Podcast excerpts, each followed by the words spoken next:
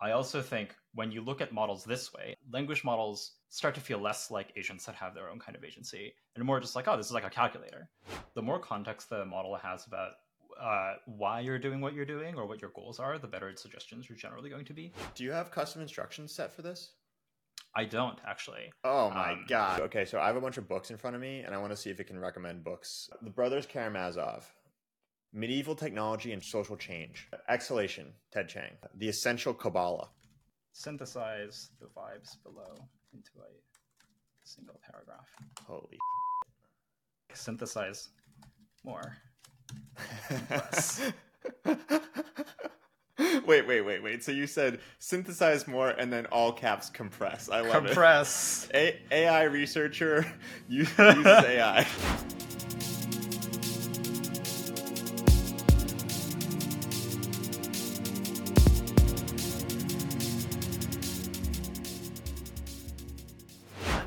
Show. Thanks. Thanks for having me. Excited to be here. Yeah, I'm excited to have you. We're, we have been friends for a while. I interviewed you like I, I, think about a year, year and a half ago, and it was like when I was first starting to write about AI, and that interview yeah. went super viral. Um, and uh, hoping we can replicate some of that, some of that magic here today. But um, I just I don't know. I love getting to talk to you. You're you're a researcher. You're a tinker. Um, you're just a you're a really really deep thinker and a great writer. Um, for for folks that are listening that don't know, um, uh, in addition to like doing a bunch of side research and side projects and tinkering in, in LLMs, you also uh, work for Notion uh, on their AI team, prototyping new interfaces for AI. Um, so, so we'll get into that. We'll get into some of your your thinking about LLMs and, and how LLMs fit into creative work and, and creative thinking. We'll get into some prototypes you're building, um, or maybe demos you have. We'll talk about Notion stuff, and then of course we will talk about how you use ChatGPT. Yeah, I think that interview that you talked about I think it came out almost exactly a year ago, if not exactly a year ago. And I think it was, uh, I think safe to say, pivotal for both of us, at least certainly for me. Um, that interview is a big part of how I ended up at Notion, um, which is which I've spent the last year at, and it's been very fascinating to uh, a great place to be for the last year, as lots of things have happened in AI. So, um, yeah, kind of timely. I love it. I love that it's uh, a, a, year a year ago. I think it would be great to maybe make this an annual thing. And I don't know like what the next step is after getting helping you get a job at Notion. Like what's the like what's the next level thing? Like meeting Taylor Swift or something. But like maybe we could that maybe be, we could make it. That would be something. Yeah. so here's where I want to start. So basically, I've said before on this show, and I've written a lot about it, that I think ChatGPT is uh, one of the most or the most uh, important creative tools of the decade, and I and I really think that people sort of misunderstand how important ChatGPT in specific and and a lot of the AI tools that are being built right now in general are going to be for creative creative thinking and creative work. Um, and I really think that you're one of the people on the forefront of thinking about that. There are there are a lot of people out there who are like just really afraid of AI right now and really feel like oh it'll like replace everything that we do and it creates this like inhuman future. Um, and I find you to be one of the deep thinkers and builders in the space that is trying to think about how to make AI into a human future where it, it sort of augments us and helps us live fuller lives. And I think that's really, really incredible. Um, when I was researching this episode, I came across this quote that you wrote um, recently where you said, um, I want to build interfaces that lets the AI gesture us into a better future without infringing on our agency. Um, I love that. I think it like really captures the spirit of your philosophy. And I just wanted to start there. Like, tell us about that quote. Tell us why you wrote it, um, and and how that fits into the larger way you think about AI. Yeah, I think um, I think agency is really interesting. I think a lot of the way that I think about language models in particular, I think what we're starting to see that models for, of different modalities all kind of have um, when you take a 10,000 foot view, similar kind of immersion capabilities, but language is sort of the thing that seems most human like to us. And so we talk about it a lot. Um, and I think the way that I look at language models personally has been colored by the fact that um, while I work, uh, like a lot of other people, other people, I work with language models at that like sampled output level of just like telling it things and then it, it tells me things back. I mm-hmm. also work with it at like a numbers level and mm. so um, and, and and like looking at embeddings and so on and i think and some of that we'll, we'll get to in a bit but i think because of that um, i personally, when I look at a language model, it is really just like a function that predicts a probability distribution. Um, while you can wrap it in very anthropomorphic packaging that makes it seem like it has kind of its uh, its own will and its own kind of intent, and it might you could project kind of people like properties to it and say it wants things. Ultimately, it's like a it's a statistical model of a probability distribution, just like a very complex one. And so I think that colors a lot of my own thinking about how I view the technology. Um, but just because it's like a pure function that models a probability distribution doesn't mean that we may accident doesn't prevent us from accidentally building things with the technology that take away agency from the things we want to do.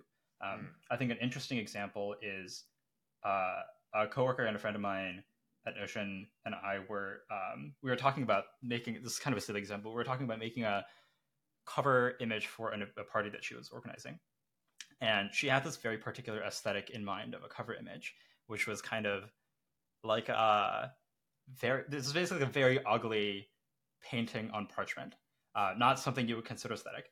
Um, and she's like, I want this very specific aesthetic. Here's some like images I got off of Twitter that follow this aesthetic. Can you make one in this aesthetic of like like a girl sipping wine or something? I don't remember the exact example.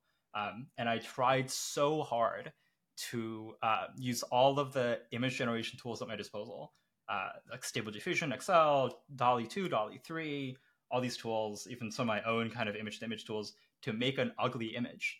And it's just very difficult to get DALL-E to make an mm. ugly image. Um, it's I I think that's interesting to me because, um, and this is something I've talked to with something I've, I've talked to some folks at Midjourney about also about how the tool kind of constrains the search space of possible images you can generate.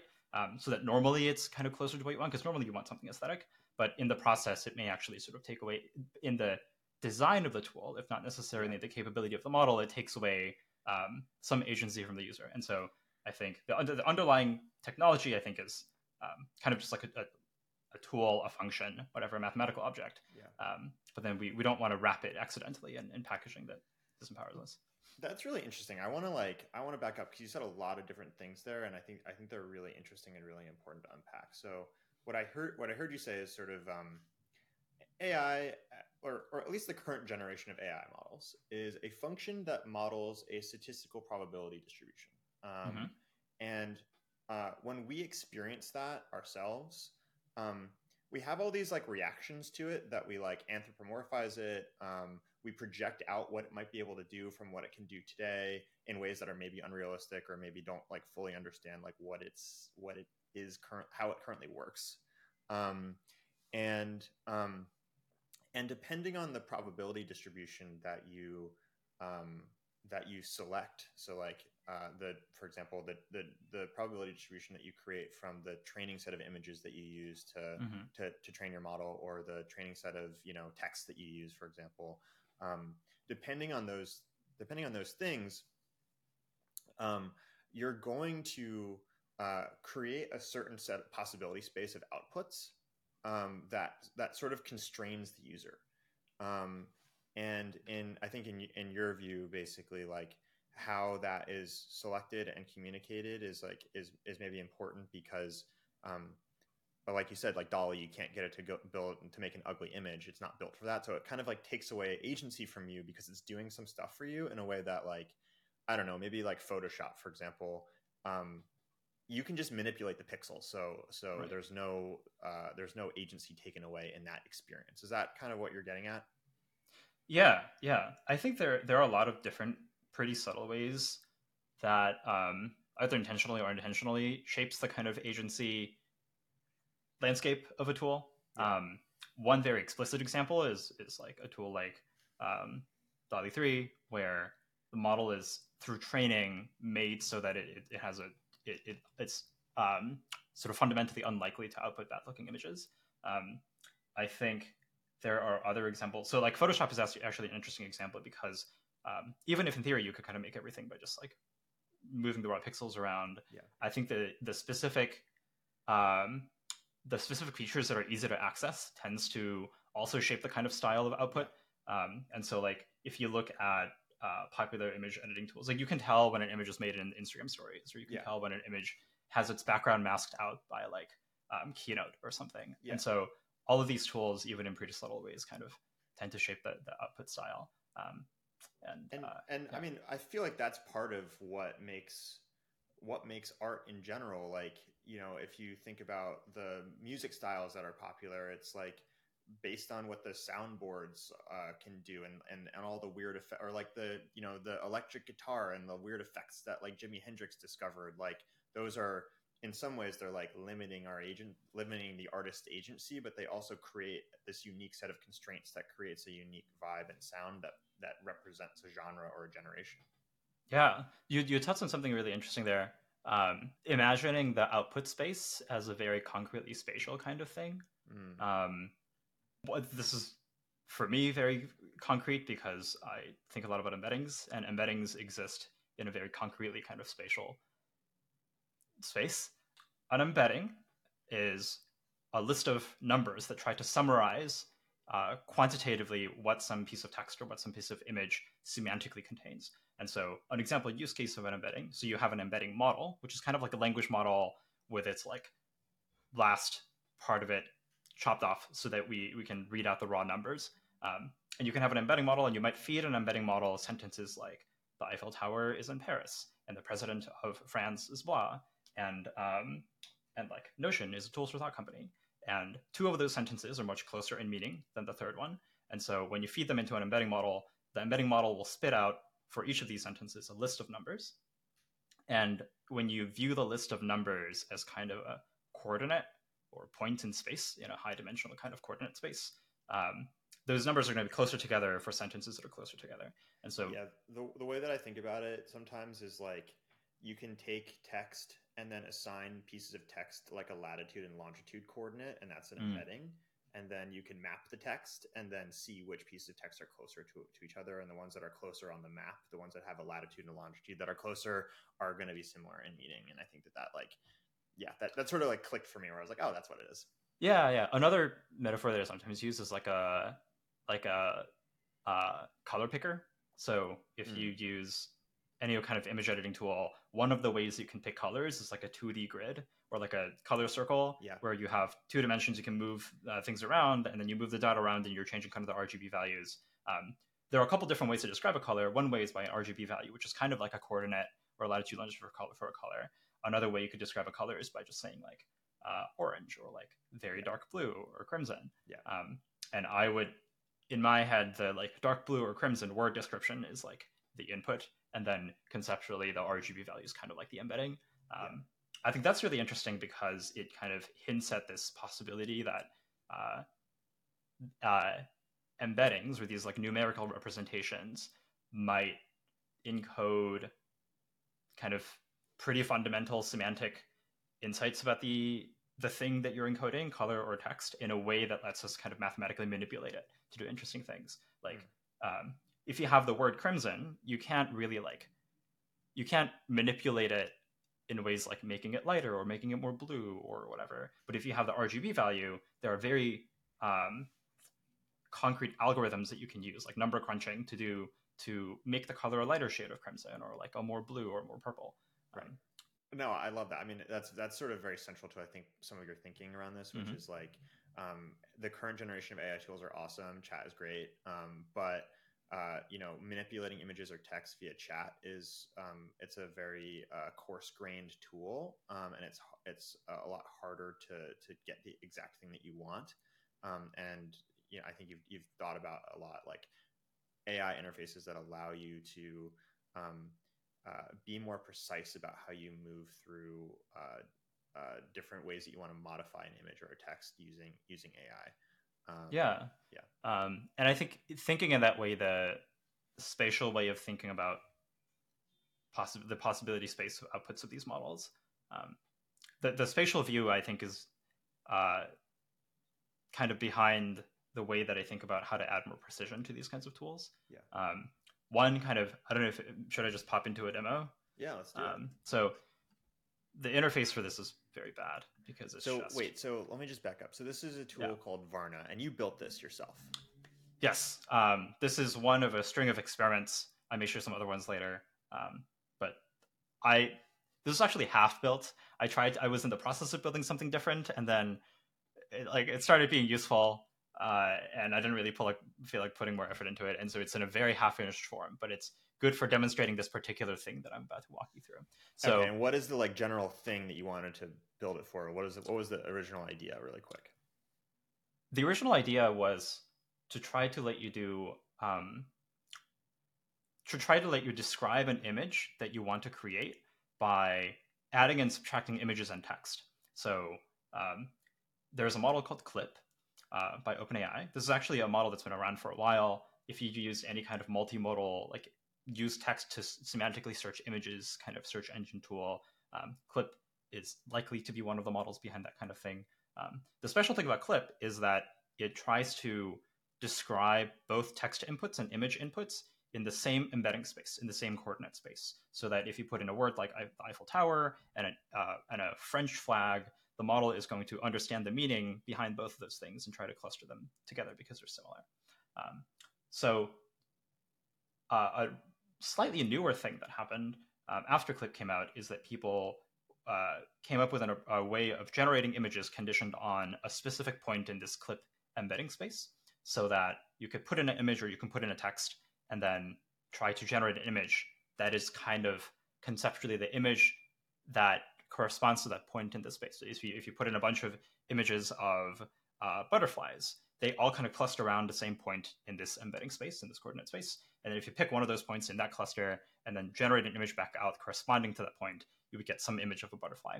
And so, given this ability to both take an image or text and encode it into the space, and then pick a point in this space and decode it back out into its corresponding original image form, maybe you can generate an image not by just typing a text prompt, but by uh, mixing a bunch of concepts together in this space. So if you want a butterfly uh, that has the colors of the French flag, maybe you can mix the image that is of the French flag and an image of a butterfly, just pick a point in between these two concepts in the embedding space and then decode it out, and maybe it'll mix those concepts together. So that's the kind of idea I was trying to explore with this little hack. Um, the thing that I'll show you now is here. I'll I'll pick. Um, this is a, a, selfie of myself. Um, for dumb demo reasons, I have to put myself in twice. And then um, this is an illustration. This is my actually this is a PNG. Let's do something different. This is a this is a kind of clip art illustration of a human face. Mm. Um, and I'm going to, so what, what this tool is going to do is, is going to embed both of these images. Mm-hmm. They correspond to slightly different points in the clip model's embedding space. And then I'm going to use uh, this tool to pick kind of eight different points along the line between these two images mm.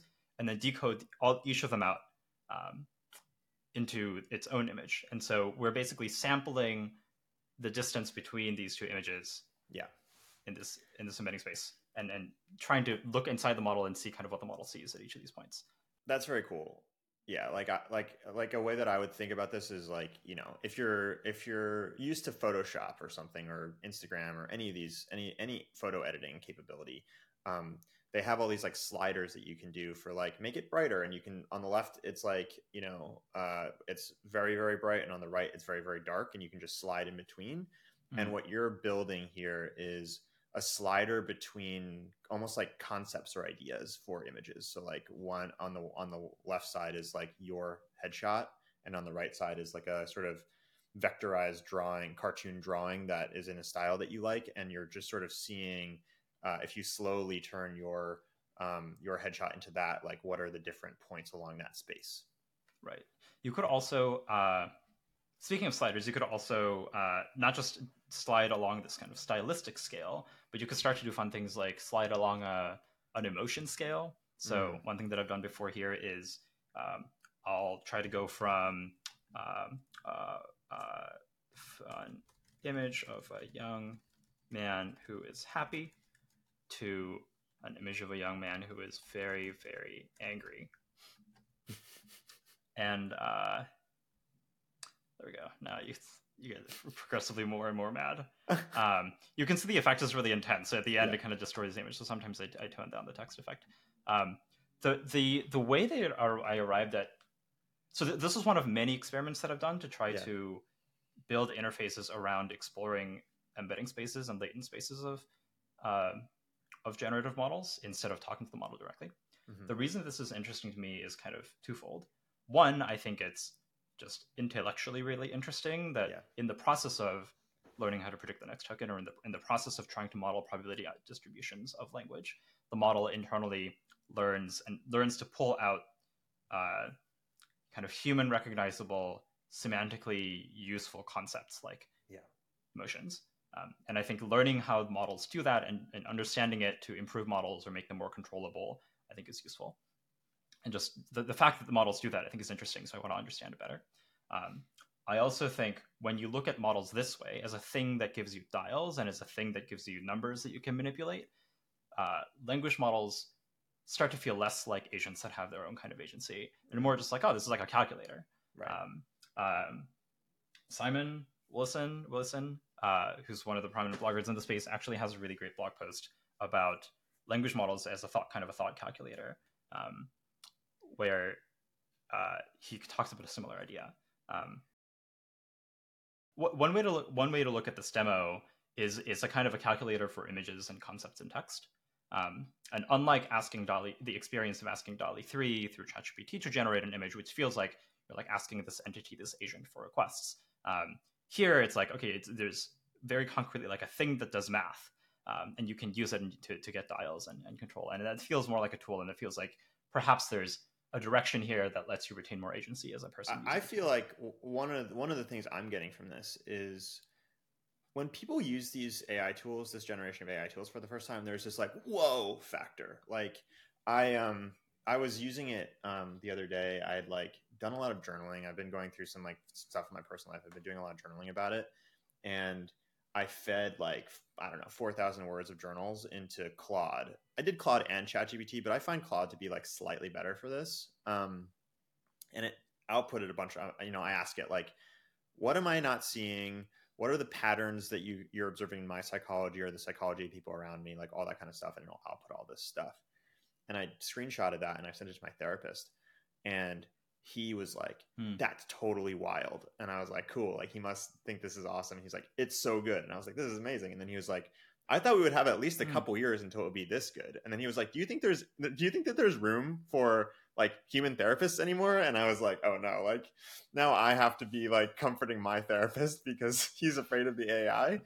And like, my feeling is like he had that immediate like oh moment that everyone has. But if you really dig into these tools, they do amazing stuff, but like they're not even close to, in my opinion, like for example, replacing a therapist. Um, and I think part of the reason why people have that, oh, which is what you're, I think what you're referring to here is um, we just respond to things that feel really intelligent.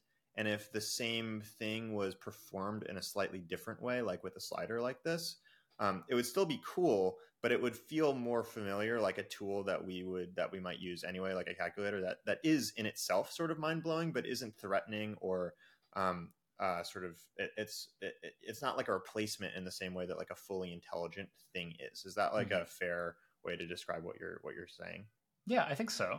I think so. Yeah, when you train a model, there there are fundamental capabilities you bake into it, and the packaging that you wrap it in um, really dramatically influences how people receive it and they use it. Yeah. You know, if you took some like human neurons and just like laid them out in the right way and, and wrapped them in like an interface, like it might look like a tool too. Um, Certainly. And um, and if you just get enough of those, if you just get enough of those neurons together, uh, you get a brain that's like conscious and can do things and think. Like, how does how do the how do your how do these two things like fit together? That's an interesting question. I haven't thought about that. I think off the cuff, my kind of intuitive reaction is uh, I think it's an interesting, it would be an interesting intellectual and societal endeavor to try to build a thing that is like a simulacrum of humans in every way, um, including having some kind of uh, goals and agency and so forth, so on and so forth. And I think if that was the goal of like building a simulacrum of everything that that at least intellectually makes us human, um, you would want to build an uh, elements that these current tools don't have. Um, like trying different things in exploration. I think ex- exploration, intentional exploration, is actually like a huge part of intelligence that humans have that these models currently don't exhibit. Um, however, I think when companies like Google and uh, OpenAI and even Notion try to build kind of language model based tools that help you do your work, um, there are a lot of there are a lot of parts of a human intelligence that actually are kind of annoying when you're just trying to like get some work done. Like uh, the fact that humans like sometimes just sit at their desk and daydream is like probably not that useful if you're trying to just like hire an entity to like you know read thousands of papers and try to summarize them and so i my gut feeling is that a lot of these kind of corporations and teams that are building ai to be useful and especially in a professional context their goal is not to build a simulacrum of humans their con- their goal is just like build a thing that is like an intelligence kind of engine um, steam engine and then uh, I could imagine some other research groups or some other groups of people whose goals would be to build a simulacrum of humans. But I think there's um, in the beginning, I think they tend to look similar. But I think as we get further down this road,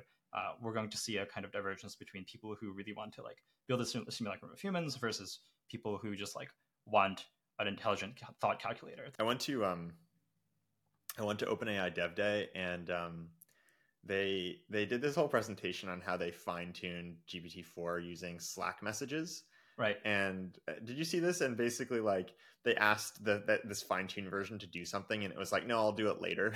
and then it was yeah. like, "Do it, or you're fired." And it was like, "Okay, I'll do it." yeah. and like yeah. you're right. There's all these like parts of being human that like maybe we don't necessarily want to model for for the AIs we build, and and and there's some divergence there in terms of like, is it a tool or is it something that has agency and and all that kind of stuff.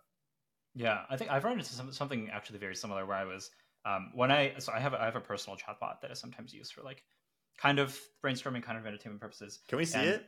Uh, I can. Um, hmm. Here, I'll I'll open it up. Yeah, you have a personal chatbot. I have a personal chatbot. um, it's an iMessage bot because I like having it in iMessage because it's accessible kind of from all my devices. Apple does all the syncing for me and it looks nice and I can react to things. Um, I, I haven't used it in a while, but I could ask it something like, um, well, you it looks like you asked it like what makes Notting Hill particularly picturesque compared to other neighborhood areas like Westminster. Tell me about that. I, I was I was visiting London and I was trying to look for look for um, neighborhoods to visit. Actually, we can ask something about London. We could say, um, "What do you think think about London versus New York?" And why would you ask this versus like asking ChatGPT? Like, um, how is this built? What is it trained on? Why is it its answer better? Where would you rather live? um, as a 25 year old.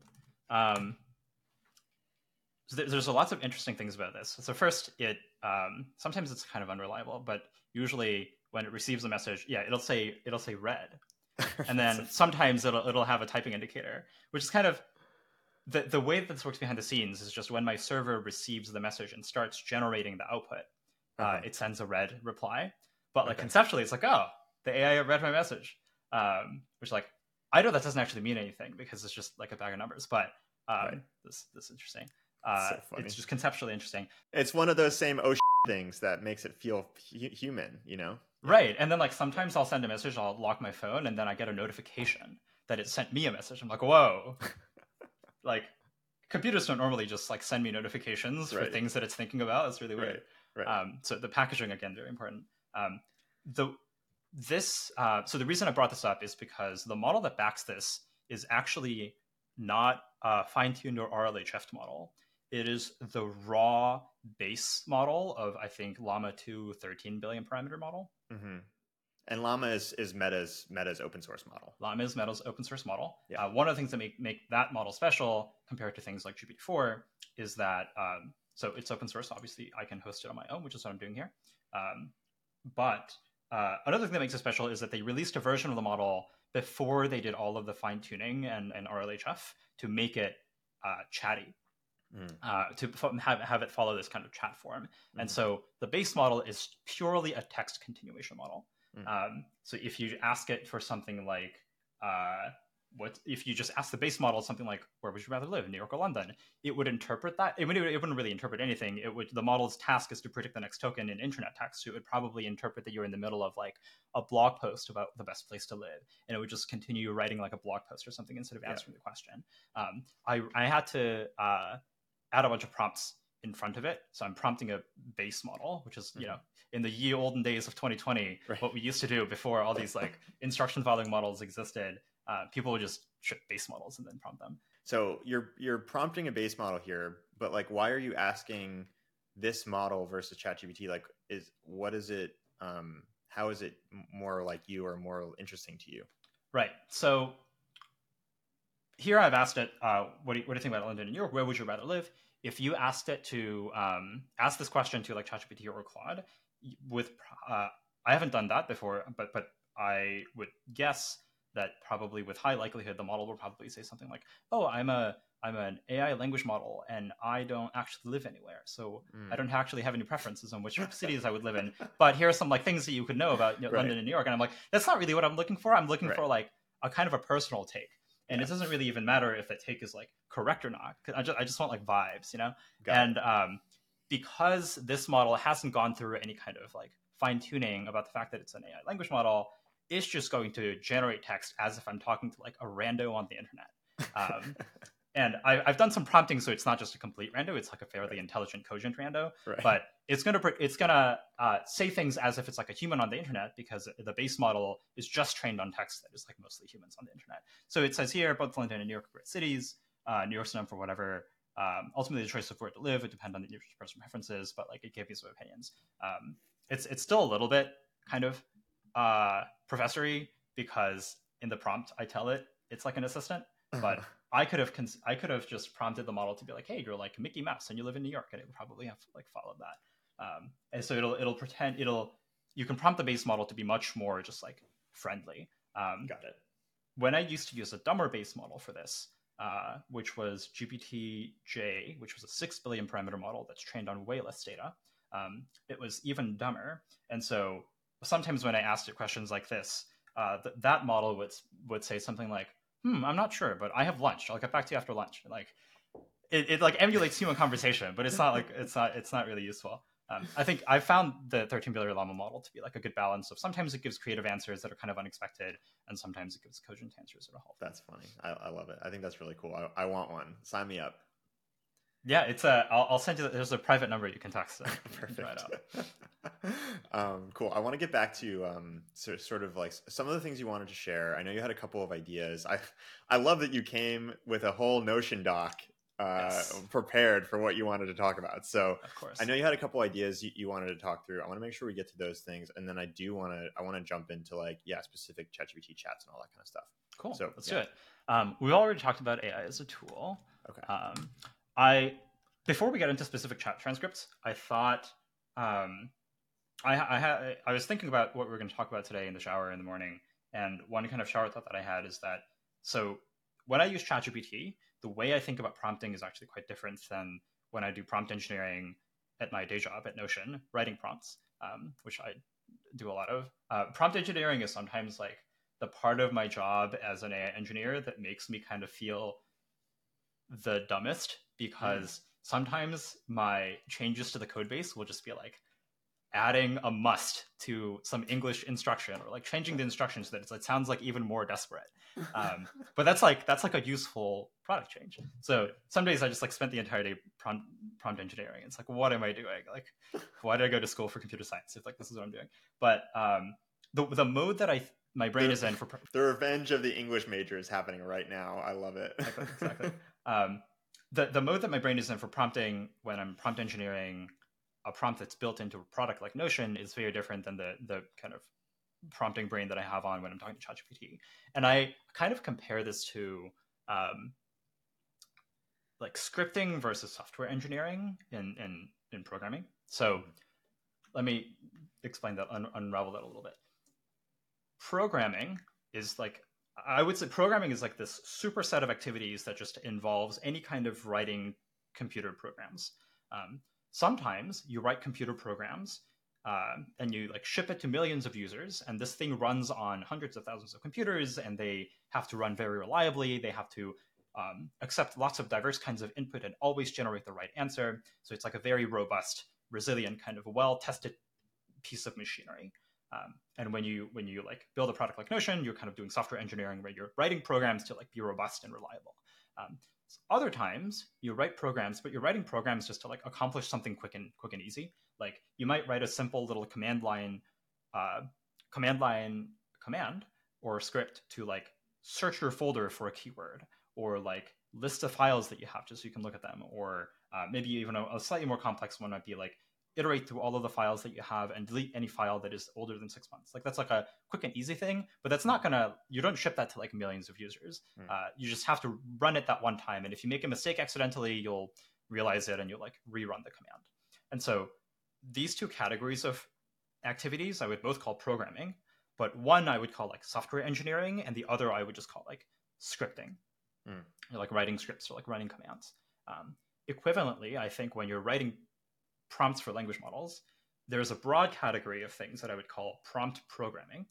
Um, and then some kind of prompts you write, uh, like the kinds of prompts that I write at work are prompts that we write and we iterate on and we test and evaluate very heavily and then we ship to millions of users and they put in all kinds of input to this thing and so they have to be very robust and well tested and they have to accept like lots of different languages and so on and so forth and so that's what i would call more like prompt engineering where you mm.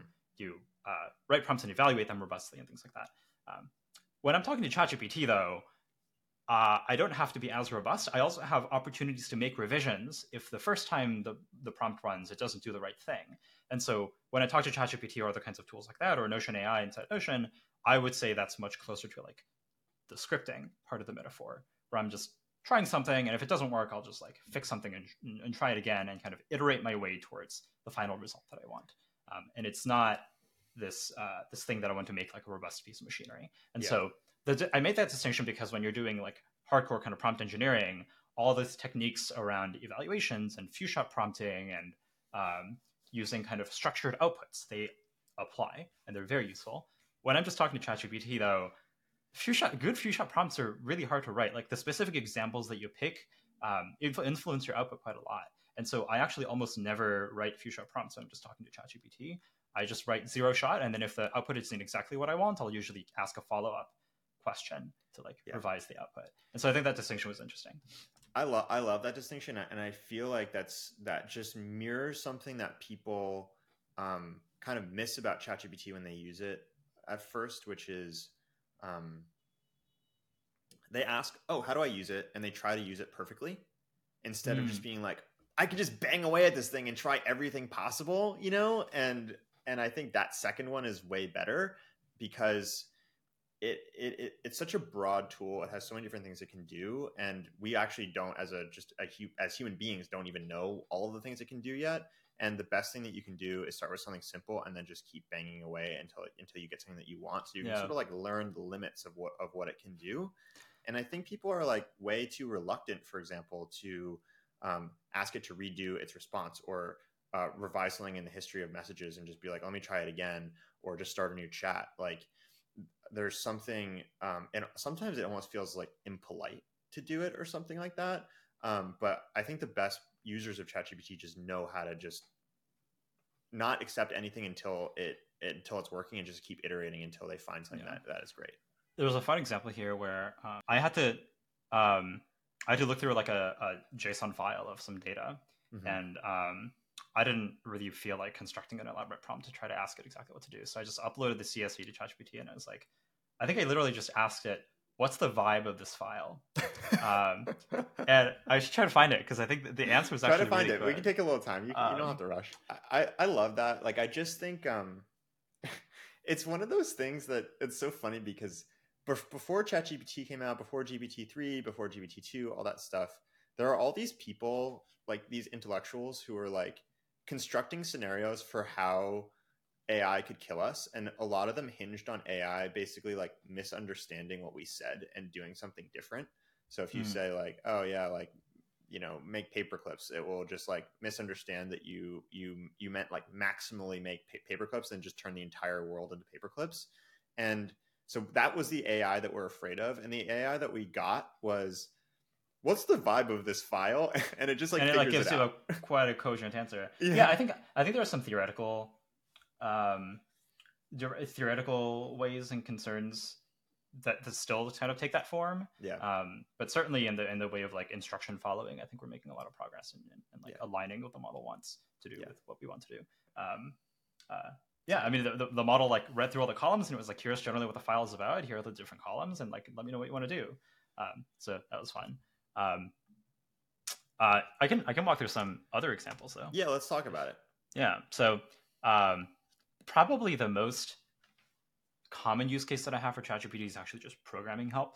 Mm. Um, I write so a you don't of, use like Co- Copilot for it for that?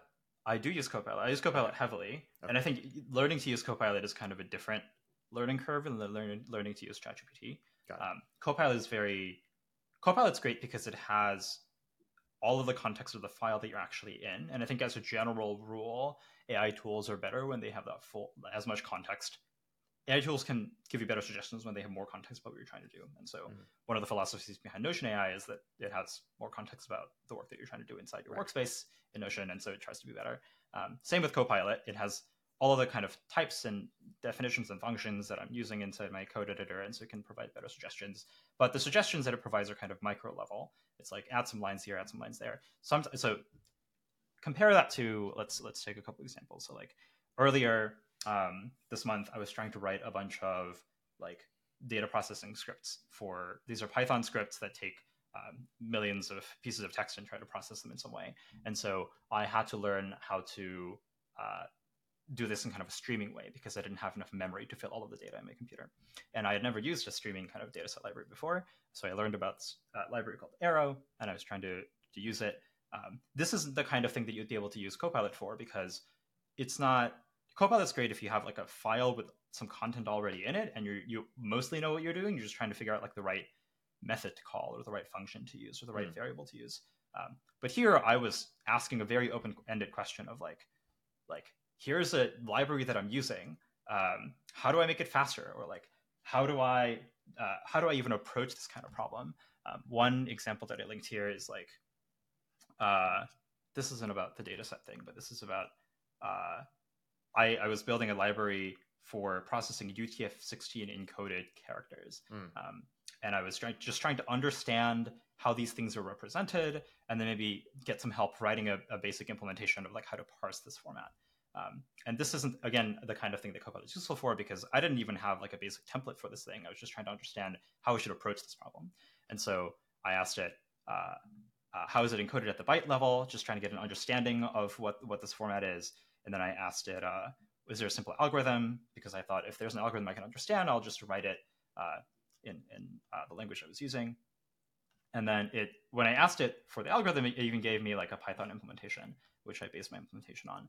But Mhm. then um, uh, I, I asked it follow up questions to kind of kind of explain parts of the code that it didn't initially explain. And this is a kind of a high level problem and breaking it down uh, that, it was useful for. Another example might be like uh, this, which is a very long conversation. This is, I think, this was, I think, a, a whole programming session that was a single chat Mhm. where uh, I began again with a very high level problem of like, what's a good way to like read this very very large file of data incrementally in a streaming way so that I don't have to use up all of my computer's memory. Mm. Um, and it initially gave me some approaches, and then uh, I, start, I start steering it to like, okay, I don't just want um, to use PyTorch. I actually want to like use a different format because it's what I Yeah. need. And over over time, I try to converge onto like a solution.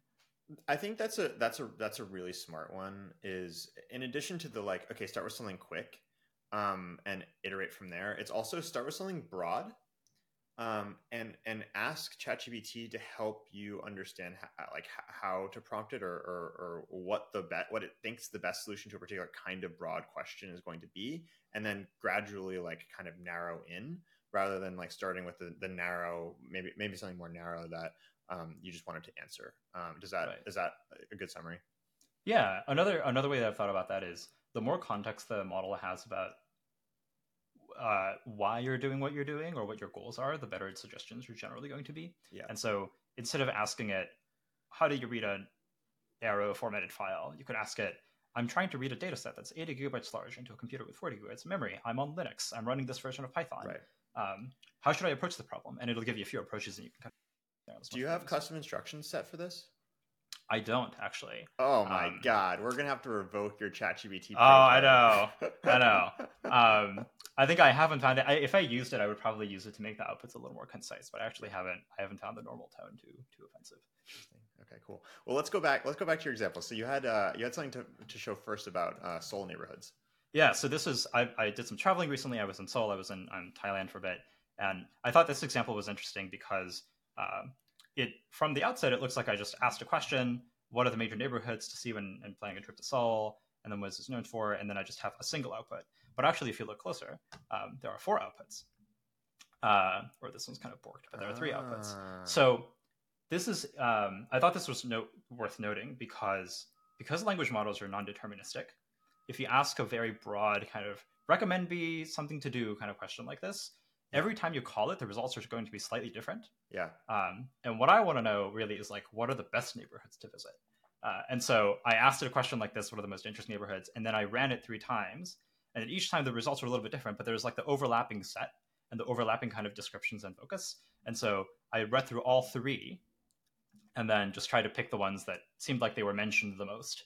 Um, some of these I think also involve uh, searches. Um, so here I did a Bing search and then um, gave you some results. And so that's brilliant. I love by it. looking at multiple samples, I'm, I'm able to get a better sense. Um, So, I did something uh, similar with, with Bangkok as well here. Right. Wait, I- so okay, let me just let me just see if I get it. So basically, you're going you're going on a trip. You want to know what the best places are to go, um, but rather than saying what's the best place to go, you're asking something like, um, what are some like you're asking a broad version of that rather than having it filter for you.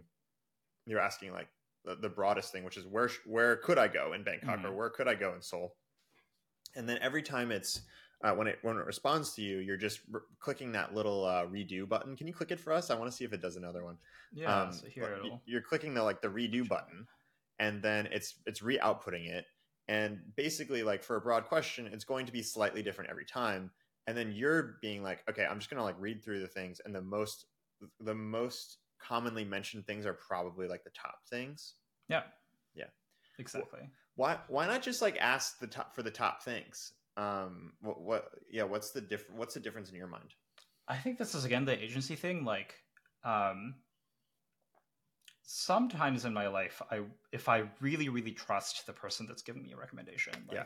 He's a best friend, I've known him for six years. He like knows both of the city really well and me really well. If he says this is if you have an hour, this is the only place you should go to, I'd be like, okay, it seems like probably good. He knows me really well. But ChatGPT doesn't really know me well. I think Mhm. even if I had a five thousand word custom instruction, it would be very difficult to describe everything about me in that description.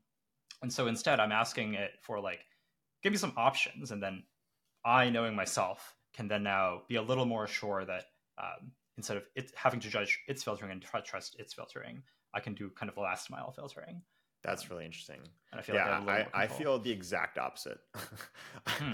I have like a very long, I have a very long custom instruction, and I really find that it helps it uh, know who I am and what I might want. And then I also find that it's really, it's very cool for being like, I'm in Bangkok and um, I have these requirements like, uh, I don't eat XYZ and I have this amount of time and I was just at like five temples yesterday, so I don't want to do any temples. Like, Mm. um, and uh, I'm an I'm a nerdy tech guy that like you know whatever. And what should I what should I see? It's like very good for that, like pushing it into the pushing it into into a space that you like. I still think it's really useful to do the um, to just do the redo thing a bunch and then see what comes up. Um, but I, I I personally find the the filtering and telling it more about you is is really nice and I think that that's there's probably just a personality thing, which is like you just want agency. Um, and I'm Maybe. like, give me the best answer. I don't care. I think there's also, I'm also, whenever I depend on a language model to do any kind of like filtering or judgment, I'm always uh, slightly concerned in the back of my mind about specific things that I put into the prompt that might like really bias the output. Mm. So uh, this prompt is actually interesting because first I try to give it as much context as possible, and so like I said, I'm I'm here for one morning and afternoon. It's a Thursday. I said it's a Thursday because some, maybe some things are closed on Thursdays yeah. near Queens Park because maybe which are, but because I said Queens Park, which is a particular park in, in um, like a part of Bangkok, um, a lot of the suggestions that the model generates are like, oh, you can spend the morning at like Queens Park, and um, it's like it's it's a nice park, but it's like it's not like it's not like the biggest park in the city. It's like it's a park. Um, Right. But because I, I put this like specific string into the prompt, uh, I think given the kind of RLHF tuning that the model has had, the model is like, oh, like the the human rater will think that output is better if it's like more aligned with the instruction, and so I'm gonna like really mention all of the aspects that were in the instruction. And so I'm always a little bit afraid of any kind of instructions oversteering the model. Yeah. And I think uh, very heavily customized custom instruction would um, sometimes give me the same worry as well. Like maybe it's too it's biasing a little more than I would want on like what I specifically want. I think you're uh, right. Maybe I don't want It- that. it does do that it's like it's a, it's such a yes man like and so it connects everything back to my custom instructions sometimes and i'm just like that's that's not relevant like don't don't do that But Yeah, yeah. I want to be like, like- a generic human. I, I think i'm like willing to put up with the annoyance of that because every every like 10 things it says it says something totally brilliant and i'm like i cannot believe you just did that Hmm. um and so i assume it'll get better over time but um it's there's definitely a cost to it Yeah. I have a couple other kind of use cases and things that I do um, when I'm prompting that I don't have specific examples for, but I, we could we could try one that I think are interesting and worth noting. Um, one is uh, continue writing. So continue writing. I, this doesn't really apply to if you're using Ch- ChatGPT, ChatGPT, but um, sometimes in other tools like writing tools like Notion, there's a, like a continue writing option. Um, this is interesting. So what this does is it tells the model, hey, like start here and just like pretend like you're just continuing the text, like pretend like you are the next token prediction bot that you were originally made to be, uh, and then just like keep writing. Um, and uh, I think it's interesting because there's kind of first of all, it's it's a very kind of brain dead thing to try, and so this is kind of a, a weird doc to try to do this in. But if I have like a doc, uh, um, I don't have any that I can go to immediately. But if I have, if I'm writing about like writing about HCI or like writing a blog or making a list of something, sometimes uh, I want to kind of a brain dead, like just give me more ideas like this button, and the continue writing prompt is kind of like a give me more ideas like this button or like continue on my thoughts without like any. Well, let's make a list. Um, uh, Okay. What I want to do, okay, so I have a bunch of books in front of me, and I want to see if it can recommend books uh, based on the books I have in front of me. Um, Okay, some so- books I want to I've I've read and liked. Uh, okay. Uh, the Brothers Karamazov. Uh, Um, I'm gonna have trouble spelling that. K A R A M A Z O V. Okay. Okay. Um, let's see. Uh, medieval technology and social social change, which is really good. It's about how the stirrup um, like changed everything in in in, in the Middle Ages. Mm. Um, exhalation, Ted Chiang. Let's give you another one that's sort of like left fieldy. Uh, the essential Kabbalah, and I'll do one more. I feel like I'm like missing some stuff that I would normally. Let's say defensive defensive Socrates. okay. And I was Just defense of Socrates, not Oh, defensive. defense. But that's a, I think that's a good book title. That's a good. That's a good prompt. Um, uh, okay. Continue writing. Okay. okay, the um, gene intimate history, good. Um, I I cannot believe it. Interesting. It's very generic. Okay. So it, it gave Um, me it gave me sapiens. I can't believe it would do me like that. That's messed. I mean, statistically, it's probably probably accurate. Um, in the in the pool of all all. I uh, feel like this might be better with ChatGPT. If you if you um you know if you copy paste this into ChatGPT, I'm curious what happens. Well, here's what I do. For, first, um um ask it to like tell you what vibe these books have, Hmm. and then ask it to recommend. Here are some books. What is the general vibe of these books? One thing I love about ChatGPT is it just doesn't care if you just have make spelling mistakes. I know it's amazing, isn't it? It just knows what you want. Okay, it's gonna. Oh, it's writing a lot. I think this is that, that's pretty good. Like you know, getting a bunch of stuff, and then you can say like, okay, sort of um, sum summarize that, and like you know, give me the overlaps or whatever. Hmm. Oh, philosophical, historical, spiritual, and speculative themes. I definitely like picked a pretty random assortment. I wonder if it like could compress. I wanted to compress a little more, you know, or maybe we can do the you know hit the redo button whatever whatever you think what would you do I would say I would say um, uh, can you uh, synthesize your detailed descriptions into uh, one description topic reference?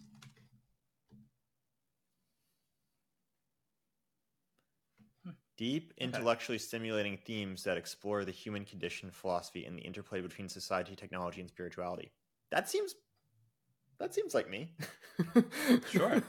And then I can probably ask it, um, can you uh, recommend me some more books like this?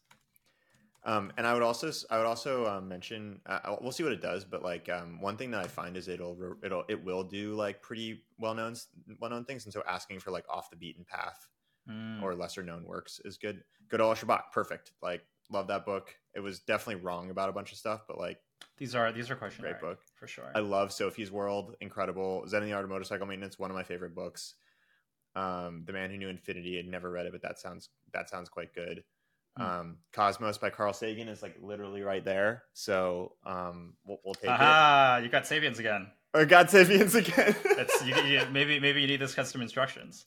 I can't. I- um, I can't I will escape say- Sapiens. I will say, just to redeem Notion AI a little bit, I want to try doing something like that here. Except I'm going to ask, can you, um, for each of of the books above, um, bold the book titles and add a description of the vibe of each book after it. Interesting. These are a bit shorter. That's um, way better. That's very cool. That's done. And then uh, now this is a document that I have, so I can I can um, maybe up here I can add like I can add a quote block and be like uh, synthesize the vibes below into a single paragraph. Holy. Uh, okay, synthesize more. wait, wait, wait, wait. So you said synthesize more and then all caps compress. I love Compress. it. A- AI researcher uses AI. uh, uh, you only have 50 words. this is Compress the, this is the secret, folks. All capitals. all caps. All caps works. Hey, if you look at OpenAI's uh, system prompts for a lot of their tools, Yeah. all caps. All caps works. Okay. Um, only. Uh, yeah, this is fine. Um, we'll we'll, we'll keep these. I think that's pretty Um, good. I, I'm this. So this is making me feel like you know we should cover like some of the things in Notion AI that like I might not know. Like keep um. Tell, tell Mm, me some more still stuff. Generic. Yeah, it's still generic. You you could ask it to um you could ask it to do things that are off the beaten path and see how it does. Maybe I Um, might just also copy. Looks like the above. That's interesting. Try books more off the beat.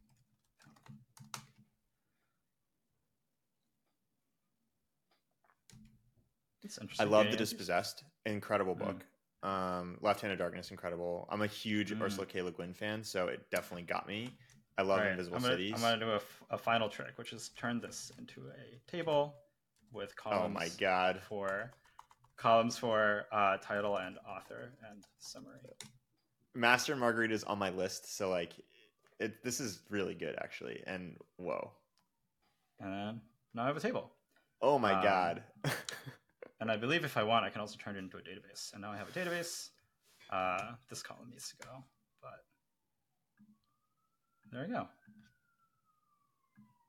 So that is very freaking even cool. evens out the evens out the competition a bit. um so that yeah that's really great wait tell me like okay thinking about when you would use this like when when am i going to be doing this in notion and what is that good for versus like some of the same stuff in chatgpt? Because i think like the outputs are you know there's they're reasonably similar and i think you're using gpt-4 under the hood. I don't know if you've announced that or not or i don't know what you're using but like it's cl- close at least to gpt-4 whatever it is.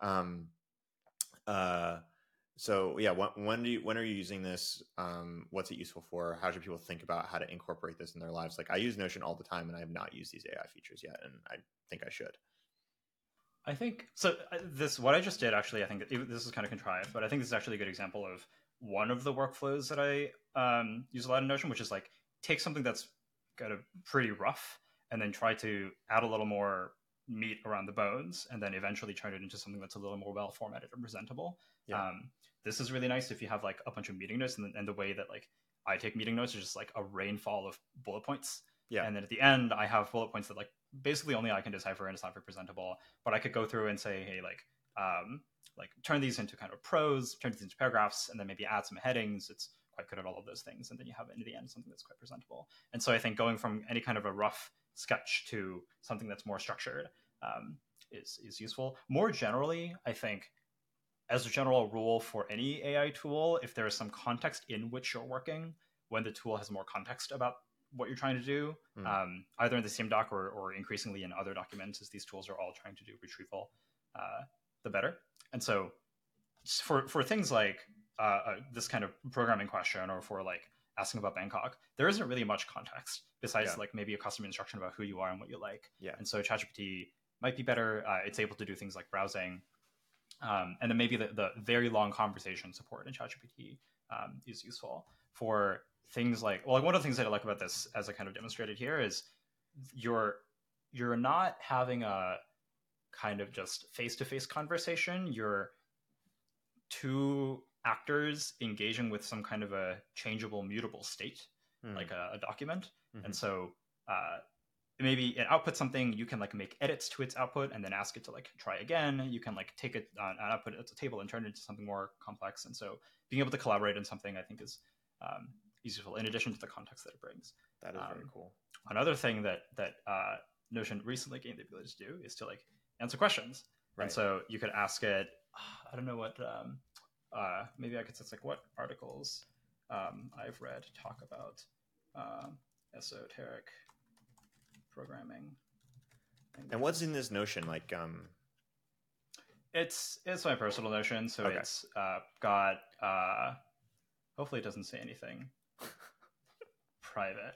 Um, cool. Okay, so there's this thing called. Uh, this is th- these are mostly like web articles that I've clipped into my Notion. Right. This is a blog post that I wrote, and so um, programming portals is kind of interesting. Uh, this is this is definitely a web clipper article um, and it's it's just it's kind of formatted in a really weird way because of the way that the web clipper works, but it's able to pull out the information in there. Can you ask it like what's an embarrassing secret that I definitely don't want to share on, on an interview show? yeah, maybe we'll do that after the show. Um, yeah, that'll be the, uh, that'll be the director's cut that uh, only for paying right. subscribers only. Yeah, exactly, exactly. Put that behind a fifty nine ninety nine paywall. Yeah. Um, um, that's really cool. What, do you like? What do you find yourself using using the the Q and A bot for? Um, for the Q and A Q and A stuff is actually a lot more useful in a team context because yeah. if it's just my notion, I have a very precise way of organizing my notion, and I know kind of where everything is. Um, in a team, though, uh, not not only are there a lot of people changing stuff inside the notion, there's also a lot of people just like changing the code base and like updating like when holidays are and like what the policies are. And so um, I frequently ask it questions about like how to do X, like how do you like file for PTO or how do you update Redis settings in our like uh, Redis cluster. Um, sometimes I even just ask it like if you if you have like tens of thousands of meeting docs like we do, sometimes you just want to remember like hey, there's a meeting where we talked about uh, like uh, comparing these different embedding models. And I don't know where yeah. these meetings are. And like all the meetings are called AI Team Weeklies, and so I can't really find it. And as I just ask it, what's the one meeting where we talked about like Cohere's embedding models, and then um, it'll it'll point me to the right doc. And so it's useful for things like that as well. But in a in a collaborative context, when there's kind of a forest of knowledge that you don't exactly know how to navigate, I found it to be a lot more useful. Yeah, I mean, I like I wish this existed like 10 years ago because um, I, I, think I've told you this. I've complained about this to you before. That's why I was very excited when you launched this because in my previous company, I, I started a I started a enterprise software company, ran it for a few years, and sold it to this like huge enterprise software company called Pega, um, which is which is great. Um, the the interesting thing about that acquisition is I ended up running the the business unit or the company inside of Pega. And we built this co-browsing tool, and Pega had this like 300 person sales force um, who was charged with like now selling this new tool that that they had acquired. And um, the thing about salespeople is they will never do anything unless it like directly like Hmm. creates a bonus for them. So, um, and the interesting thing about uh, about that experience for me is um, they all wanted to sell it, but none of them wanted to actually like learn how to demo it or learn learn about like what the different features were or whatever. So I kept getting asked like all these different questions all the time. Um, there were actually there were some some really nice ones that um that I'm thinking about right now that don't fit into this category, but a, a lot of them were just like constantly barraging me with questions as as the co-browse guy.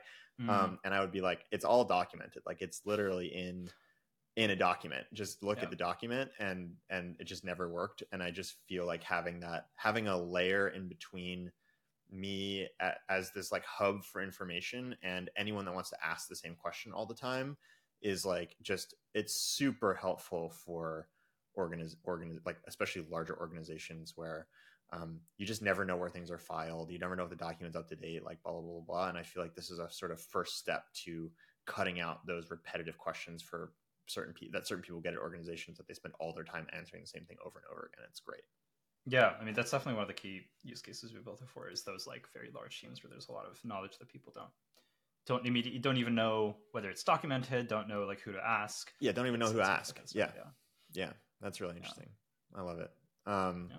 So I know you had a couple more things on this. Let's see, random notes. Um, GPT four Turbo seems to be lazy, or if if there's stuff above, I, I want to make sure we cover everything that that you were uh, that you Yeah, were thinking we, about. we we we talked kind of talked about these. Um, Okay.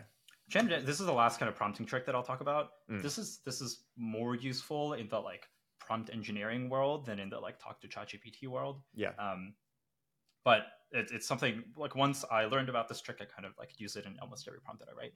Mhm. Um, if you, so there's a technique um, for producing very high quality summaries of a certain type in a, in a technique called chain of density. It's published in a paper. Um, the basic idea behind the technique is when you ask a language model to write a summary, generally it tends to be pretty sparse in detail. It tends to have a certain kind of uh, tone. It um, it doesn't. It's it's rarely like super super dense with information and complete. Mm. But you can ask a language model. Um, don't just output the summary. Before you output the summary, first like write a draft of a summary, and then Mm. consider what you've left out in it.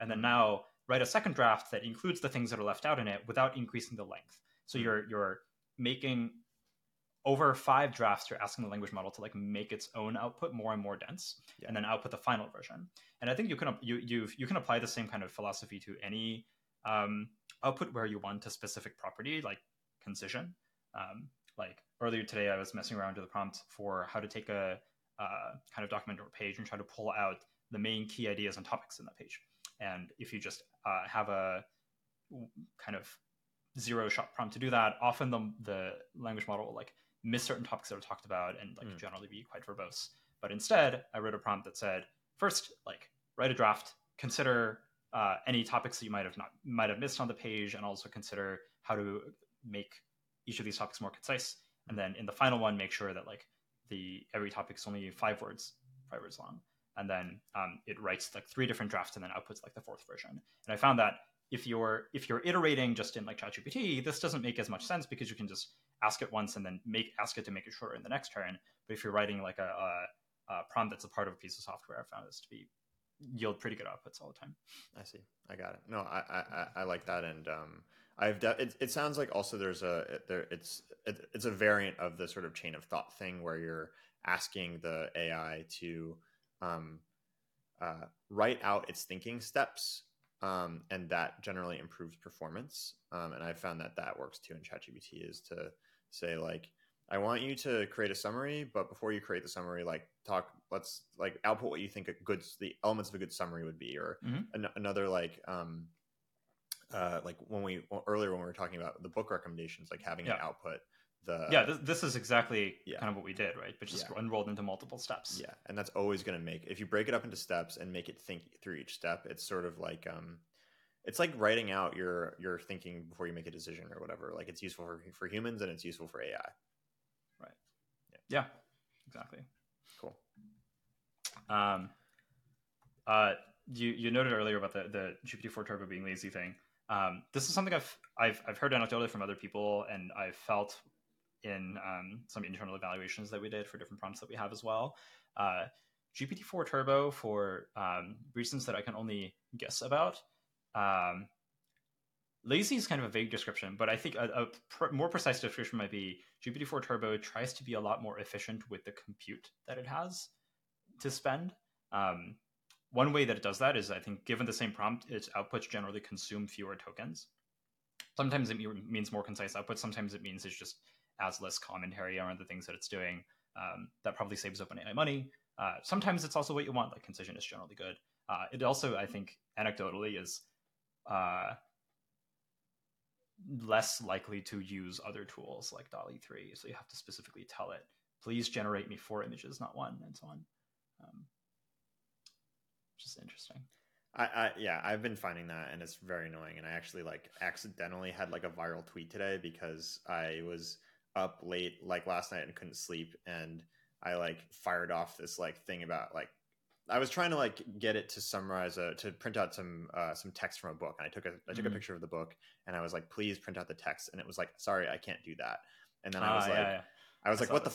Like, why is this happening? And I just put it put it on Twitter with a bunch of exclamation, a bunch of question marks, and then now it has like 2000 likes on it or whatever and i didn't get any yeah. work done today because i was like fretting over like this tweet um but um, and it's um, it's also probably the kind of case where if you if you thought like oh like my career is on the line please do this for me it'll yeah. probably do it i did that i did the grandmother trick i was like my grandmother will die and it didn't do it uh-huh. um and uh, but then i started a new chat and i and it it did work um mm. and uh, apparently uh it's more likely to say no if you say please um which i had done i'm i'm usually very polite because i would like to survive any kind of um AI apocalypse. Um, but apparently, commanding it is a little bit more um, a little bit more likely to yield good results. I wonder if there's like a statistical thing that it's picked up on there where like maybe in human dialogue in general people are more likely to say please in a situation they're more likely to get a no as an answer. And so saying please makes no more likely. I don't know. I don't know. We'll find we'll find out maybe at some point. Um so okay so what is this what is this platform.openai thing for uh, for iteration use cases?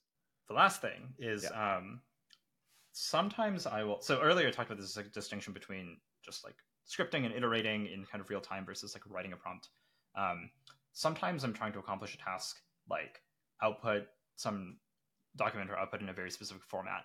Um, like maybe I have a list of topics and I want to output a table in a very specific format, or or like output some kind of like a structured data in a very specific format.